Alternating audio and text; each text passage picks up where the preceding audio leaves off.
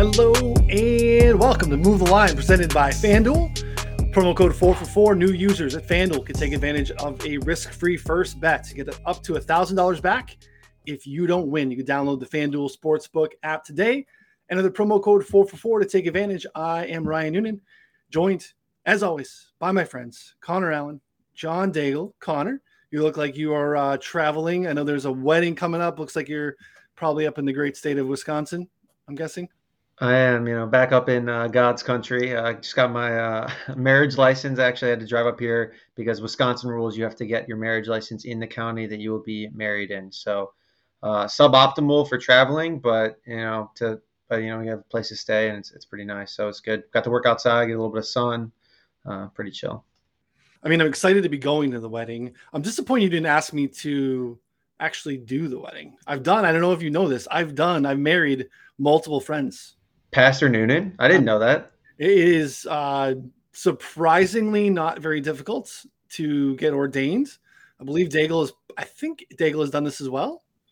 Um, no, I thought I heard uh, I've, no, okay. I've seen many people do it, and thus I know it has to be easy since a variety of individuals have done it, but have never done it myself. Even though, like, honestly, if I didn't know I had done it either, I would probably chalk myself as to someone who has done it before maybe that was it. I don't know if we had this conversation at some point, or um, you definitely seem like someone that would have done it for a friend at some point, and maybe it's in your future. Who knows? Um, but yeah, it is embarrassingly easy to get done. Um, I married one friend in a very very casual setting, um, in a backyard in the backyard in New Hampshire with you know very chill vibes on the lake, um, and then I married uh, another friend in a more formal setting at like a golf course outside, very, you know, a little bit more formal than I wanted it to be. But uh, it was my second rodeo. So, but I'm sure you have someone that's well equipped to do it, Connor. And I'm, I'm sure Maggie no. will not be super stoked for you to have your podcast partner uh, doing the ceremony. I mean, we're having her brother do it. Maggie's brother is okay. like a uh, a pastor or uh, ordained. He's done like all of his friends' weddings, so nice. He he came very prepared. It was it was it was an interesting meeting. Um, but yeah, I mean, it's uh you know, time's coming by, a couple weeks. So we would not be a trio without the third, uh, our golfing buddy, our friend John Daigle, who is in the weeds, knocking out team previews. Uh, I believe the first one, one of the teams here in the AFC West went up on the site today. We're going to continue to see a steady stream of that from Daigle over the next uh, month or so leading up to the season. How you doing, buddy? Doing well. The first one, the most important one, because it's the free one, is up for the Denver Broncos right now. Doing all 32 for the first time ever, not only in my career, to uh, continue expanding my own accomplishments, but to try something new as well, to continue challenging myself, but also in four for four history. Uh, no one has ever taken on all 32 previews. Not many people do it in general in the entire industry. So excited to do it. It's going to catch me up as a whole. And the other, so the Chargers and Chiefs will drop after this show. We're nearly done. Uh, Raiders will be coming out by Friday, and ideally it becomes six per week. Uh, this week, the past couple of weeks, a lot have been going on behind the scenes, so uh, behind right now. But we are going to get to speed shortly. Absolutely love it. I took on divisional previews last year, and it was a mammoth task. Um, so I'm sure going team by team you're in a, a little bit more of a fantasy outlook on it too. Probably uh, significantly, I uh, feel confident removing the probably significantly more in depth, especially when you're drilling down into the fantasy aspect of it. Um, you know, I was getting my hands more in the dirt on the defensive side and things like that. So these are going to be value adds and definitely kind of uh, accoutrement to our previews here. And uh, continue to look for those on the site again 4for4.com slash plans is the best way for you to get access to those again the broncos one is free uh, but everything else will be behind the paywall where they belong um, and again lots of great ways that you can access the betting sub at even a cheaper route whether that's you know going in through the underdog way where you can get you know an underdog sub or you know deposit on underdog get a, a pro sub and then upgrade or you could deposit $10 on mgm if you're a new mgm user lots of great ways to get access to the betting sub, which I think is um, as good as anything out there, especially, you know, like info per dollar. I would put our betting sub up there with anything. We continue to launch new tools, new sports, uh, new writers. We continue to, uh, you know, have lots of great discussions to continue to level up everything we're doing here, and super stoked to kind of get into football season. And for me, at least, it feels like football season transition when we start to do the division previews. So we're going to start at the top of the board because I don't know about you guys looking through this division. Like I thought the AFC West was really strong. We all know it is. Doing a little bit of a homework today to get ready for the show and getting into the we this division is so good. I believe Connor, this is our fifth year doing this. This is the best division at any point since we've been doing move the line. Yeah, I mean, I've never, I've never seen a division where I could legitimately see all like the top three teams winning the Super Bowl, plus a fourth team that could probably beat half the teams in the league, like like easily, and is like at least like a top half team in the league. I just, I've never seen anything like it, uh, and you know, I'm excited to break it down. Let's waste no more time. Let's jump right into it. We'll start at the top. Chiefs are still your favorite here. They are 10 to 1 to win the Super Bowl. They are 6 to 1 to win the AFC. Uh, their win total 10 and a half on FanDuel is the uh, best number for that currently, and they are uh, plus 175 to win this division. Um, again, it's it's the Chiefs. A lot of continuity here on the coaching side. Obviously, this is the uh, fifth year of Eric Bieniemy, like kind of being one of like the most sought after assistants in the offseason, and he doesn't land a job. This Andy Reid Bieniemy offense is something that we can, I think, uh, you know, pr- pretty much know what's going to happen and what they how are they going to approach things. Again, obviously, returning of uh, Steve Spagnuolo on the defensive side, they've led the league in pass rate over expectation last season. They were third in situation neutral pace. Obviously, the Tyreek Hill stuff, Daigle is a massive loss, um, but I can't imagine much changes philosophically in this offense while we have Andy Reid, while we have Patrick Mahomes. I still consider them a volatile team. I think it's odd because I think they're deeper than ever at wide receiver and having Marquez Valdes-Scantling, Skyy Moore, Juju Smith Schuster, Mecole Hardman, and then whoever they use between Justin Watson, it sounds like, is leading the group right now to make the team over Justyn Ross, their uh, undrafted rookie that everyone loves for some reason. But they are extremely volatile because they also don't have as much elite talent as they've had in past years. Like you can try to replace Tyreek Hill with multiple players, but they really did that for cap reasons more than anything in order not to re-sign a 30-year-old wideout who relies on speed uh, fourth in points per game last year, fourth in plays per game, first overall with 407 yards per game, but at the same time, dead last in drives per game. And then you have to ask, okay, in leading the league in touchdown rate, 48% of their possessions, which they've done, by the way, they've had a 47% scoring rate in four consecutive seasons now. So they've actually sustained something that's not supposed to be sustainable. Then you ask, given the dip in personnel, they are not as strong. Clearly, they are not elite and top heavy. Does it finally backfire on them? And we've talked about this in the past. The fact that they landed the league's hardest strength schedule based on Vegas season win totals, they have three consecutive road games, one of five teams to do so between weeks 13 through 15, and then also out of division contests they drew against the Bills, Bengals, and Bucks. They're also going to be leaning on two first round rookies in place of Tyrann Mathieu and Anthony Hitchens, who were, say what you want about Hitchens, but they were actually were defensive cogs for Steve Spagnuolo. And so overall, in the, as you already mentioned, the toughest division in the entire league, maybe the offense approach stays the same, but they're actually the team that I have well, I don't want to say the least amount of confidence in, but I have it's the least amount of confidence I've ever had in a Chiefs organization, honestly, this year, which is why I still think, I don't know if we're saying best bets at the end or whatever, but I still think under 10 and a half is the best bet possible for this team. Yeah, I mean, they, you mentioned the schedule, and it's like by far the hardest schedule in league too, which is interesting to see. I mean, I, I don't think Travis Kelce is falling off per se, but I think they're again, he's, he's, I think older than a lot of people think. He probably sees a little spike in targets, but like you said, I do think that the depth here is really interesting. Uh, Connor, what is your kind of initial take here on on the Chiefs? Yeah, just to touch on a few other things that you guys have already mentioned. Uh, I mean, they start the season at Arizona, then they play the Chargers, the Colts, the Bucks, the Raiders, the Bills, and then the 49ers. I mean, absolutely brutal. There is just no room for error there. And then, as you mentioned, you know, like their wide receiving corps is deep, but does it really make the game like does it really impact the game like Tyreek Hill does? And I think that some of that actually could be good based on what we saw last year, where teams, you know, quote unquote, figured out the Chiefs were playing a lot of two high shells, and now you don't really have that kind of explosiveness, but the Chiefs aren't really going to force that. So obviously they did end up figuring it out last year, um, but MVS is a great burner. I think Juju and Skyy Moore will be able to eat underneath and in the middle of the field.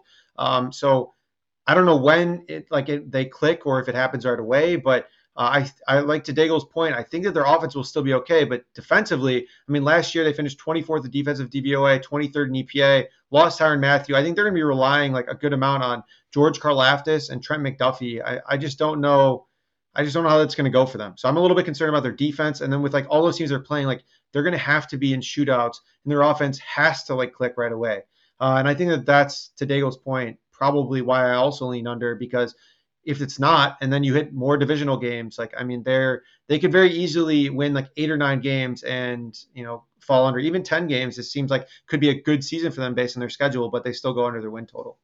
Yeah, you mentioned the defensive questions, and that's kind of it for me too. I mean, 29th in defensive success rate allowed last year, 22nd in EPA per play.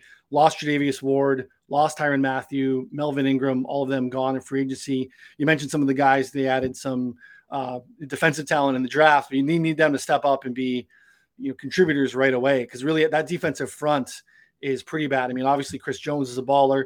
You get these bursts from Frank Clark occasionally, but they were dead last in run stop win rate last year. I don't think there's anything on this team that they've brought in.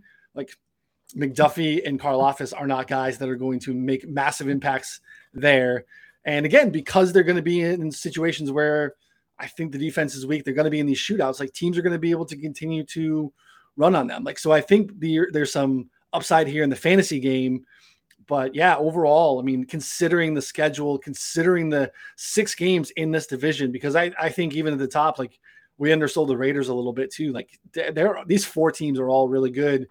And to Daigle's point, like I don't have questions about the Chiefs, but like there are holes here especially if we were just to kind of remove what I think we perceive to be magic around Andy Reid and Patrick Mahomes. And it's real, but like there's outside of that, like just from a roster standpoint uh, and then a schedule standpoint, all those things, like the Chiefs make me a little bit nervous. So yeah, I'm, I'm, I'm with the guys here. I kind of lean on the under 10 and a half. It'd be interesting to see if you guys uh, have another team that you peg Connor on, uh, on wanting to win this division. Yeah. I mean, so also, uh, if you look at the look ahead lines here, so they're favored still in 13 games. So there's going to be probably a lot of weeks where you're closing your eyes and betting the other team potentially. Um, you know, especially if the matchups right, we kind of see what their weaknesses are a little bit more, like, you know, tougher matchups here. Like I could very easily see a lot of these teams upsetting the Chiefs. Um, and they're also projected to score the third most points in the league. I think that you could get them at plus 850 to be the highest scoring team in the league. I think that that's still like a solid look for a lot of the reasons we mentioned. They're probably going to have to be putting the gas to the pedal uh, pretty much the entire season. Daigle, talk to me about this running back room real quick before we move on. Um, everyone wants, you know, the CEH stuff. Like it's been feels like the same story for like the third straight year. There's obviously everyone wants it to happen. Ronald Jones sucks at football, and then Jerick McKinnon was really good in the playoffs for a little bit. They re-signed him for one year. I don't know really how he, works in. It sounds like it's going to be a two-back role with Jones and CEH. Uh, any interest in, in either of those guys, kind of whether it's best ball draft or maybe something from a, a season long prop standpoint? Just kind of big. Ronald Jones sucks at football, but he fits what they are trying to do most with this offense. Clyde Edwards-Helaire has already been pigeonholed off the goal line. Uh, since week two of his rookie year, he only has five career carries inside the five yard line. Uh, remember, week one, Houston Texans, national TV, pandemic season. He got seven and didn't score on any. And since then, just five since week two the following year. So, with this team having a league high in carries inside the five yard line vacated from last year, 14 overall, that's not CEH to me. And also recall Jerick McKinnon. He did emerge in the postseason. He only had 12 regular season carries overall. They actually used Derrick Gore over him until McKinnon then emerged against the Steelers in the wild card. And so that to me says Ronald Jones is actually the guy we should be higher on, or at least be drafting him at his ADP since it's still a value. So that's where I lean in the backfield. Yeah, third in, in pass rush win rate offensively. And then our, our offensive line guru here at four for four, Justin Edwards, had them ranked second in his preview. So strong offensive line. You know, someone can emerge there. Uh, I guess I'll trust you and your expertise that it's going to be Ronald Jones. Uh, I'll divorce myself from my knowledge that he is fucking terrible at football and can't catch a cold, and uh, it is what it is. So he's still he's still good at running straight. Like he could actually yeah. still. He is. He's a track athlete. He can pound between the tackles. He can't do anything else. I know he cannot catch balls underneath. Uh, that's probably, I guess, going to be CEH, even though he hasn't shown the ability to break tackles or outrun and linebackers. But Ronald Jones, for what this team needs and wants to do, like he actually fits the bill. All right, let's move on. Chargers. Uh, they are 16 to 1 to win the Super Bowl. Uh, they are eight and a half to win the AFC 10, 10 and a half are out there, depending on your book. Make sure you always shop, depending on which side you want. There's definitely advantageous ways to go there. Plus 250 to win this division. Uh, we obviously have year two, uh, Brandon Staley, Joe Lombardi, and Renaldo Hill all coming back. Uh, interesting to see that. Again, everyone loves the Chargers. Everyone loved the Chargers last year, and it made sense. Uh, again, just kind of a heartbreaking game there at the end against the Raiders to leave them out. The emerging skills every year of Justin Herbert are very exciting to watch. Daigle, uh, talk to me about the Chargers. The more I wrote up the Chargers, the more I fell in love with them and realized they are my clear cut favorite to win this division, and it's not even close. You mentioned year two under Staley and Lombardi.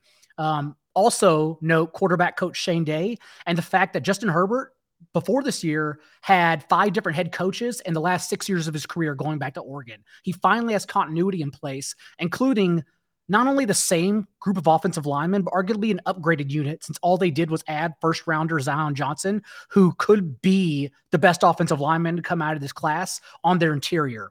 So, really, all you have to do on the offense is have a little faith that after averaging 7.6 air yards per attempt, 23rd in the league, and under an eight yard depth of target, shallow passing, that they've learned a little bit and learned to improve and allow Justin Herbert to go downfield since they were still aggressive and passing overall. Actually, the fourth highest pass play rate. Uh, and that's how he became the QB2 in fantasy points per game. But more importantly, what really sold me on this team is when you look on the defensive side of the ball. Uh, remember, before their bye, they were gashed for a league high five and a half yards per carry. The next closest was the Chiefs, I believe, at 5.1. And then they returned from their bye with the fourth highest rate of stacked boxes. That was their answer to bring in sa- another safety to play run coverage because they didn't have the personnel to do so. So what did they do? They went out and they got Sebastian Joseph Day, who actually finished fourth in the entire or among all interior defenders in run stops in 2020 under Brandon Staley with the Rams. They grabbed Austin Johnson in free agency, who's 314 pounds, and then drafted uh, in the fifth round Otito Ogbonnia. I believe I'm pronouncing that correctly, who's a tw- 324 pound interior player. Solved their trenches. And then trading for Khalil Mack, who is not only elite pass rusher across from Joey Bosa, but also a terrific run stopper as well, and JC Jackson for a team that played the third most zone coverage last year and blitzed at the 10th highest rate. These two players alone, Mack and Jackson, now allowed them to do what they want to do in picking and choosing how they hide defensive players because they don't have to blitz anymore. They can actually scheme, concertedly scheme uh, correct times to send their personnel and blitzkrieg their defense. And so when I look at this, then you also see their off ball games. We talk about the Chiefs drawing the short end of the stick. The Chargers actually got the Falcons and what we now believe will be the Jacoby Brissett led Browns out of the AFC North. They, they hit the jackpot. And so I do think overall, like this is the only team I want to bet on to win the division. It's, That's strong. Yeah, I mean it's it's hard to poke holes in anything you said there. Connor, what are your thoughts on the Chargers? No, I just to, to echo Daigle's point here. I mean, they finished 24th in EPA last year defensively, 26th in DVOA, 30th and 31st against the run. But I mean, when you add those players, you make that clear change after the bye. Like they're going to seriously focus on not just being like absolutely eviscerated on the ground because you know, I, Staley is very analytically inclined, and I'm sure that he understands that you know it's better to let teams run on you than pass on you. But when you take it to the extreme that you're allowing teams to run for five and a half yards per carry, you know, like there's still obviously some validity to teams just doing that, and plenty of coaches are able to do that well. I mean, you know, like teams like teams like the Ravens are still able to run the ball very successfully, at least when at full health. Uh, so for me, I, I think again, like to Daigle's point, uh, good team to bet on to win the division. I think an interesting bet to win the Super Bowl potentially. Uh, right now you're looking like 16 to one is probably the best odds. I do think like in season you're gonna be able to get better numbers or as good of numbers on almost all of these teams at one point or another, just because of like their strength of schedule. I mean, even early on for the uh, Chargers here, uh, week two, so they open up and they're against the Raiders at home in week one, but then they have a short week on the road at Kansas City on Thursday night, week two. You know, like something like that, like just a little bit of a disadvantage there. But in general, you know, their strength of schedule is not super hard. They're favored in nine games this season. Um, they have about average net rest. Uh, so they're not really put in a terrible situation schedule wise. Uh, and I think if their talent finally can shine through, um, you know, they are they are a good Super Bowl bet and a bet to win the division here. I think you could actually bet them or the Broncos. We'll get into the Broncos later. So I think both of those are like very valid. Yeah, only the Chiefs were better from a um, offensive yards per drive and points per drive standpoint, like Daigle mentioned. But like I, I want to echo that statement too, is that I want to see more aggressiveness from Justin Herbert. Like the the upside that we haven't seen there is I think immense. Like I, I think he's been he's just really good and they have been too conservative with him. You talked about 21st in air yards per attempt last year, but he was third in the league in adjusted completion percentage on passes 20 yards or more down the field. And then PFF charted him with just a 2% turnover worthy play rate. Like this guy is a really, really elite downfield passer, and they have guys to do it. Big Mike Williams is back. Um, you know, Josh Palmer's not necessarily a, a, speed down the field guy, but you know, Jalen Guyton can stretch the field a little bit. Like they have the weapons to go ahead and, and make that happen. I wish they would be a little bit more aggressive and allow him to kind of turn it on. As you mentioned, though, they are pass friendly, fifth in the league in pass rate over expectation last year. They played at the sixth fastest situation neutral pace. So there's a lot of good fundamentals that we love there offensively to see. Let's just let the, the kid throw downfield a little bit more too, because again, maybe it's on him too. Maybe he isn't as confident at times and it's not necessarily a play call thing, but I'd love to see him let it loose.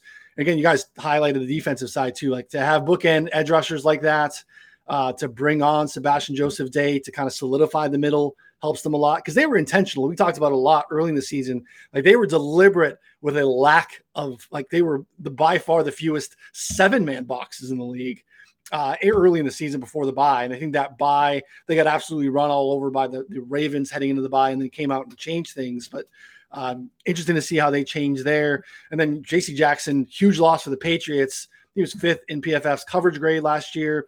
Bryce Callahan, add some depth there too, stealing him from the Broncos in the division, even just to add depth. Like there's a lot to like here on the Chargers. I just hope that they can stay healthy and we can maybe see a little bit of the upside that they have. So um, I'm with you guys. I, I do think that they are. Uh, I think the over on their wins makes a lot of sense. Kind of with Connor. I'm not a big preseason Super Bowl guy. Knowing that there were 25s not too long ago, really hard to jump into 16 when you think you might be able to get something in the 20s later in the season. All right, let's shift to the Broncos. Uh, big changes here as well. Broncos 17 to 1 on FanDuel to win the Super Bowl. They are 9 to 2 to win the AFC. 10 and a half is the number on a lot of spots for their win total, and they are plus 260 to win this division. Um, new coaches. Nathaniel Hackett is here, spent the last couple seasons in Green Bay as Matt LaFleur's OC. Again, we know he was calling the plays there, but Hackett has some experience doing that in Jacksonville. Uh, back when Jacksonville was pretty good and made a run to the AFC Championship and made Blake Bortles a viable NFL starter for a couple of years. So kudos to him. Um, obviously, the massive additions here, bearing the lead. Uh, I'll let you get started here, Daigle, with with Russ. Uh, I made points here before. I think it's a massive advantage with having the quarterback, you know, star free agent quarterback coming in the same time as the rookie first year head coach. Hackett has shown a willingness to mold his offenses around the talent that he has. When you look at how pass rate expectations, pace, all those things have varied with all the places he's been before. But uh, get me started on the Broncos, Daigle.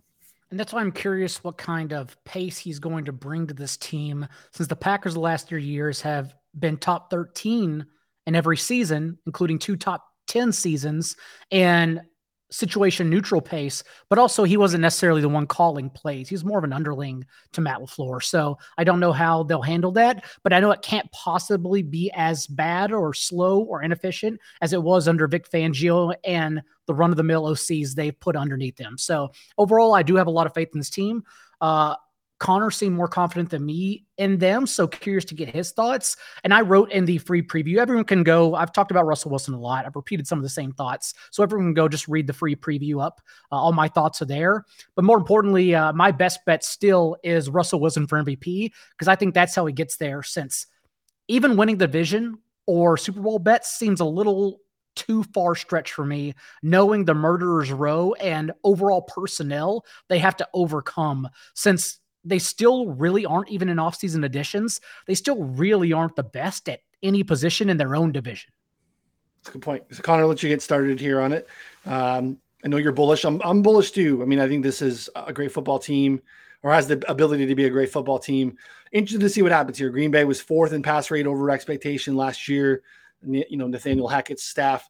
Hopefully that translates. We've never really seen a Russ in a you know heavy pass rate over expectation system and led the league again last year, 9.9 air yards per attempt. It's easy to be excited about the offensive weapons that they have here. Again, Russ, I think some of the stats last year maybe had a little bit to do with you know the injury, it just didn't look the same coming back. But I'm I'm kind of willing to erase all that. I'd love to get your thoughts. Yeah, I mean, just from a you know general standpoint, they're they're favored in nine games this season, but they only play the 17th uh, toughest strength schedule, so very much middle of the road. They have the third most net rest. Uh, I believe they also don't play a single team coming off their bye week uh, at the same time as well. Um, I just I cannot get over how much of an upgrade Russell Wilson is for them, and I think their receiving core is just a massive, like like super underrated as long as they're healthy. I mean, Tim Patrick has shown off at times with you know Drew Lock, you know, at quarterback, and like just the bums that they're trotting out. Now you have Jerry Jeudy, who's hopefully healthy. Courtland Sutton, again, like it really relies on health, and that's the big thing here. I also think Albert Okwuegbunam, you know, like he has a ton of upside at tight end. Like I really think that like when you combine the fact that Russell Wilson now will be able to craft a system, as you mentioned, be able to go a little bit pass heavier, and you combine that with a wide receiving corps that I think could be, you know, among I guess you know I don't want to go too overboard here. You know, in like that five to ten range when all combined. Uh, you know, in terms of all put together with like Russell Wilson, who is one of the most efficient quarterbacks uh, that we've seen in a while.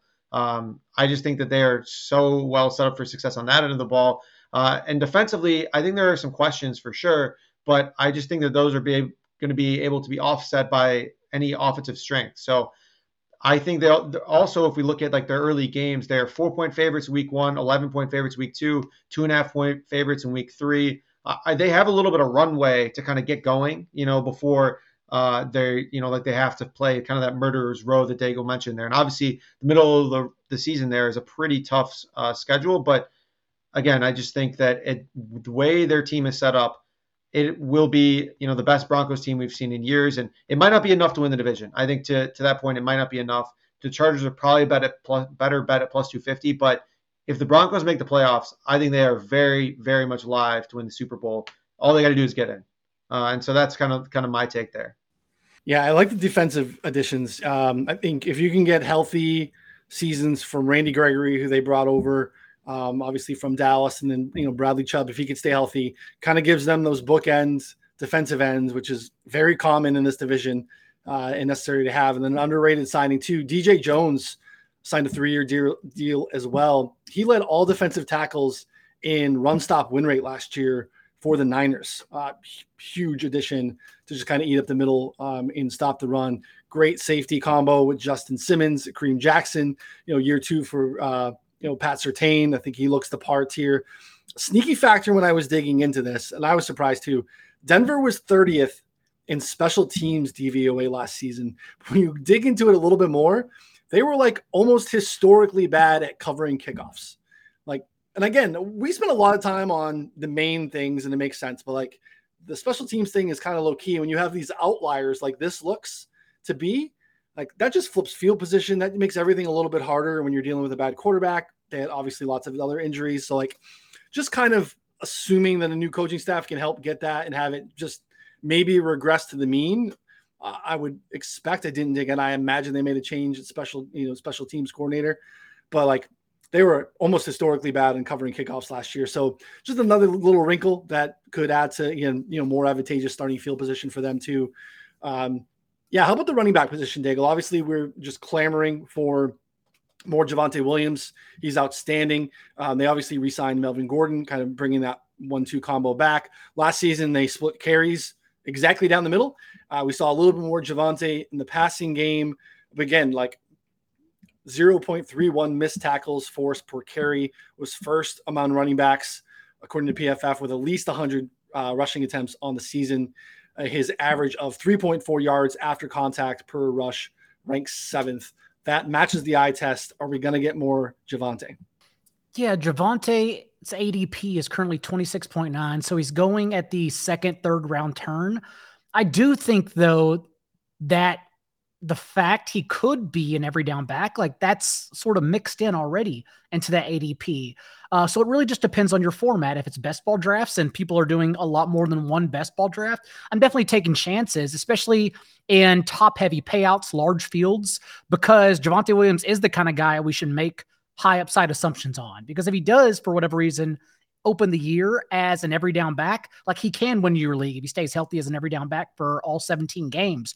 But at the same time, you look at last year, and Melvin Gordon didn't do anything wrong. He didn't play himself the field. He still outscored Javonte Williams in eight of 16 games, and half of them that they played together, and averaged one more touch, 14 and a half to Javonte Williams, 13 and a half in those 16 contests together. So overall, I do think Javonte Williams still a little overvalued, whereas Gordon's ADP uh, in the hundreds is a lot more reasonable to me, making him a good value as well. But like I said, I'm more than willing to take chances on Javonte in top heavy payouts. Yeah, the Melvin ADP in best ball, I think, is uh, very appealing right now, especially for for zero RB, or if you're just waiting on that position for like a RB three because he started superhero RB with two strong ones. Yeah, I think Melvin Gordon fits in honestly just fine because the same reasonings everyone gives for Javonte. Like, well, yeah, but just imagine if Melvin Gordon like goes down. Like, just imagine if Javonte Williams goes down. Melvin Gordon's an every down back. All right, last team in the division, Raiders, um, forty to one to win the Super Bowl, twenty-five to one to win the AFC. Win total between eight, eight and a half, uh, most spots, and they are seven to one to win this division. Significantly different than everyone else who is uh, short, basically in the the 250 and below range. Um, and the Raiders were a playoff team last year, surprising playoff team. Uh, but again, this is a completely different team in a lot of ways from that last season. I think uh, Rich Bisaccia did a, a, nice job, all things considered, handling like the post Jon Gruden era. Um, probably earned the job, but you know, again, it didn't land.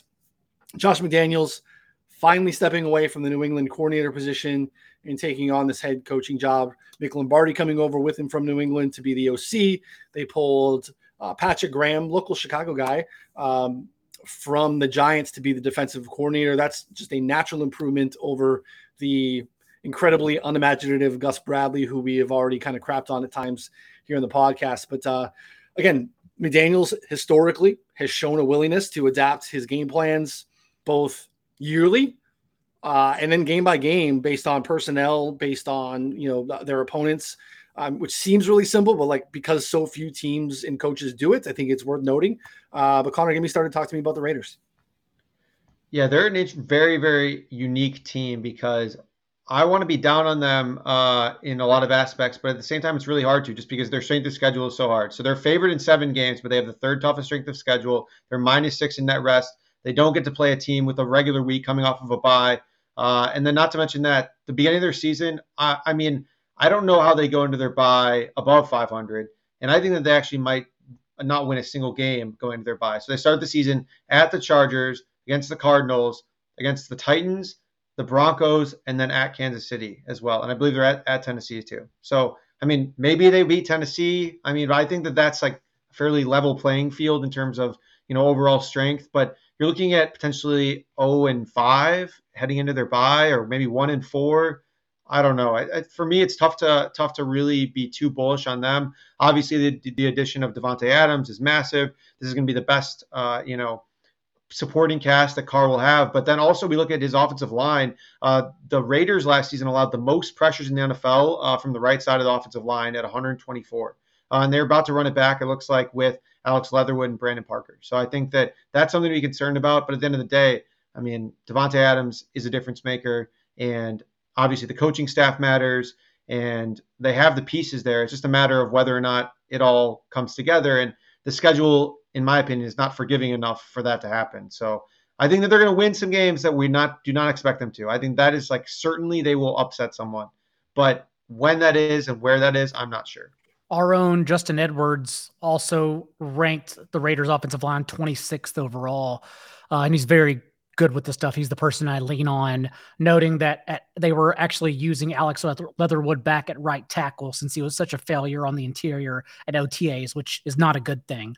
And so overall, what we do know is that 52% of their drives, their scoring drives, ended up in a field goal. That was the scoring part of it. And so we expect that odd number to regress since it was so low, along with the Giants and the Steelers. But at the same time, I think the fact they have that Vegas is favoring them with two fewer wins than any other team in their division kind of says it all. Um, that they're still not good enough. Derek Carr heading into his ninth year, it's not like he's going to develop or get better. Like, yes, he averaged 324 yards per game through their week seven bye. When they came back, no Henry Ruggs, uh, Darren Waller banged up. Like, they just had nowhere else to go. And that's why he only eclipsed 300 yards in one game post bye and no longer was throwing deep and trusting his guys in man coverage. You can't trust Bryan Edwards in man coverage. And so, in that sense, with Demarcus Robinson, who at least shown he can separate with the Chiefs, and of course, Davante Adams, they will get better. But at the same time, I still don't think it's good enough, and it just can't compete in this otherworldly division that's good across the board. Chandler Jones and Maxx Crosby together is interesting, but even Rock Ya-Sin and Averett, Anthony Averett at cornerback, again, just not good enough for who else is in this division. So that's kind of where I always come back to too. It's like, congratulations, you did improve your team, but it's still the worst team in the division.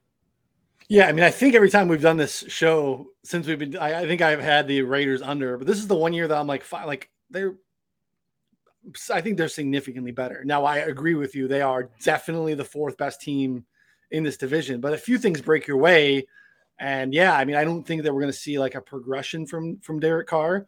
I mean, played with a bad offensive line last year, with as you mentioned, like just horrible talent for a little bit uh, from a skill position standpoint. Um, now we're going to add hopefully a, a, full season from Darren Waller, who probably sees fewer doubles. Um, we, I think that you know Hunter Henry in the slot is very serviceable NFL receiver, and Davante Adams just changes the complete way that teams play you. And for all like the flaws we say for Derek Carr, like yeah, he, he, there's not, I think, a ton of upside here, but top 10 in both completion percentage and air yards per attempt. So we're kind of moved on from the like dink and dunk Derek Carr that we had a few years ago. Now he's not like massively pushing it down the field, but when you like mentioned, we're looking at like Zay Jones and uh, you know Bryan Edwards last year. It's just a different team now when you add Davante Adams. Maybe I'm too bullish on on Davante and how I think he can impact the roster, but um, yeah, you mentioned Demarcus Robinson.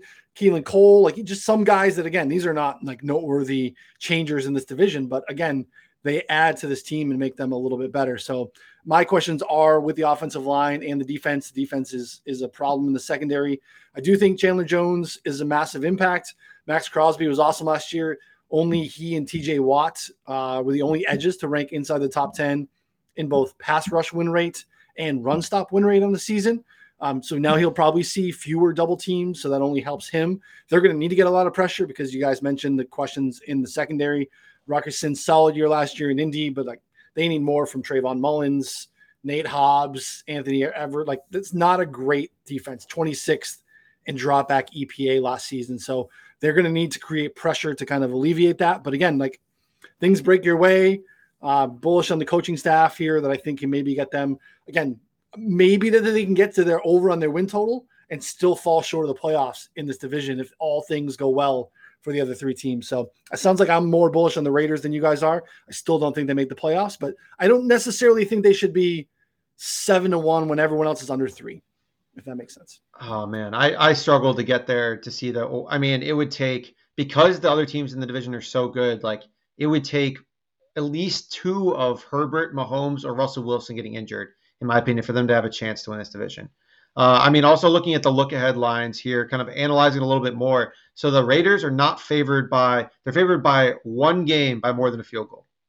So that's it. So they're favored in seven games, but they're all projected to be really, really close. So, you know, they have like one gimme. I think they're eight and a half point favorites, uh, you know, a couple weeks into the season here.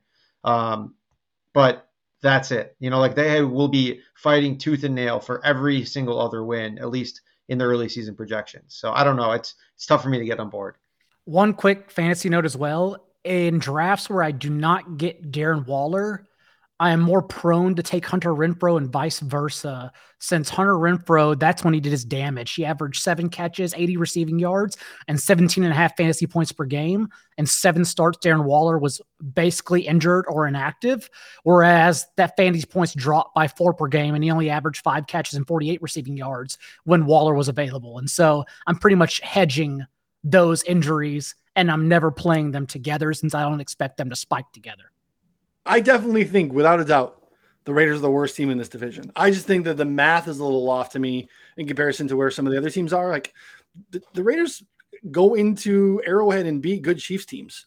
Everyone thought that the Chargers were better than last year in Week 18, and the Raiders won that football game. Like the Chargers are not like a team that's not prone to shoot themselves in the foot occasionally. And I think we all kind of think that there's both the Chargers and the Broncos took steps forward, and I totally do as well. But I also just think that the Raiders are maybe a little closer to them. Uh, again, secondary is a problem. They need to, you know, get, uh, you know, career year out of somebody there, especially a number two guy. So, uh, let's uh, go around. Talk to me about who's going to win the division, and maybe give me your uh, best bet. I'll start with you, Connor. Oh, uh, all right. So we'll go with.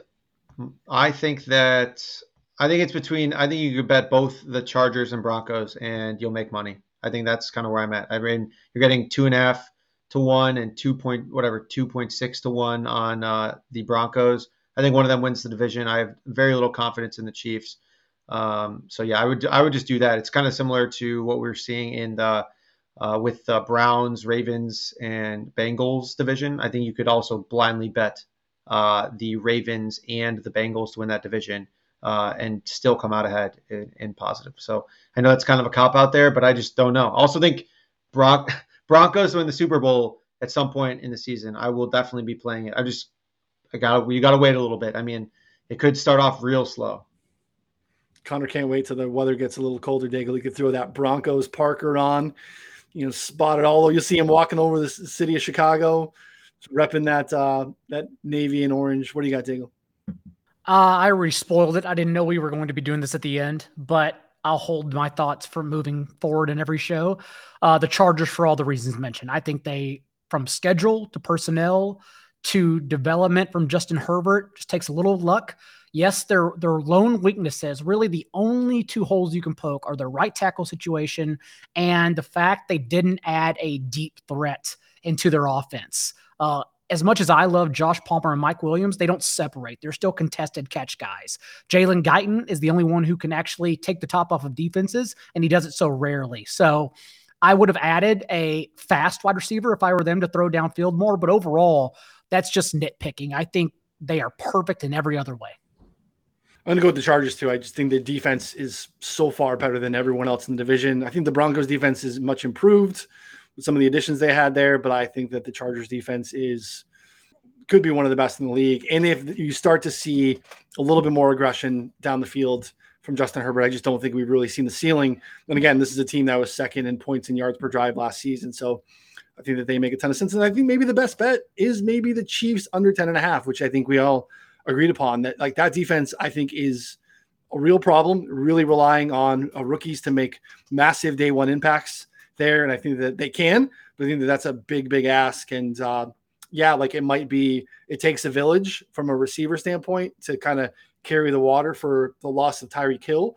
But as Connor mentioned, I don't know that that necessarily um, can help them enough from like a, a play-to-play standpoint of how you have to scheme to stop a Tyreek Hill. What that does for Travis Kelce underneath, I think we start to see, you know, some of those struggles. Again, Pat Mahomes can make up for a lot of differences, but I think that they are uh, going to maybe take a step back. They could still be very much a playoff team, but uh, I think they maybe stay, take a step back and uh, maybe finish third in this division, which could be interesting. So you could find some some good exactas on that. I bet. Uh, yeah, maybe like a, like a Chargers, Broncos, Chiefs, uh, Raiders. You know, like one, two, three, four. I bet you could get pretty good money on that. Yeah, it'd be interesting. I have to look for those. All right, gentlemen. Uh, anything else for the uh, listeners before we go? Connor, anything you got uh, coming up in the wheelhouse? Anything you're working on? Yeah, I'm firing some uh, Bears alt unders uh, in the next couple like day or so. So uh, be on the lookout for that. That'll be added to my article. Um, I, I, don't know if you guys saw, but uh, Ben, uh, I don't know how you pronounce it, Ben Fawkes or whatever, tweeted out that 95% of the bets on the Bears are on the under, and I am very confident that I make up almost all of them. So. Let's go. Bear down, baby. Uh, Daigle, you already told us you're working on all these t- team previews. Team previews, and then John Paulsen, who's back from vacation, and I are Vacation, beginning beginning our positional uh fantasy previews on the most accurate podcast. If you go subscribe ahead of thursday uh beginning with quarterback position tomorrow. Um i'll be going on a vacation. I'm going to banff alberta. We got to work that in somehow uh in a couple weeks Why am but I guess- not going? I guess we got to figure that out when the time comes I could just do solo pod, whatever. You know, maybe AFC South. no noonan will be here he's not going Are we gonna golf before you go? Like we got to plan these things. So you need to get some golfing before you go. So hopefully we Yeah, can make. That. I, I need a warm-up round for banff springs so yes no, I don't want to see any pictures. Makes you're going to get bad. pictures Oh, all right. Well, we appreciate you hanging out with us as always. Again, um, if you're listening in the podcast form, we're available live on YouTube um, on Wednesday evenings. Again, if you're watching on YouTube, you can find us anywhere you listen to podcasts, Spotify, Apple. Um, rate and review. We really appreciate that. Helps keep the lights on, helps other people find us. And uh, yeah, leave us a comment. Let us know what bets you like. Who do you think is going to win this division? And uh, we will be back to do it all again next week. So for Connor and Daigle, I'm Ryan. We'll see you soon. Thanks, everyone.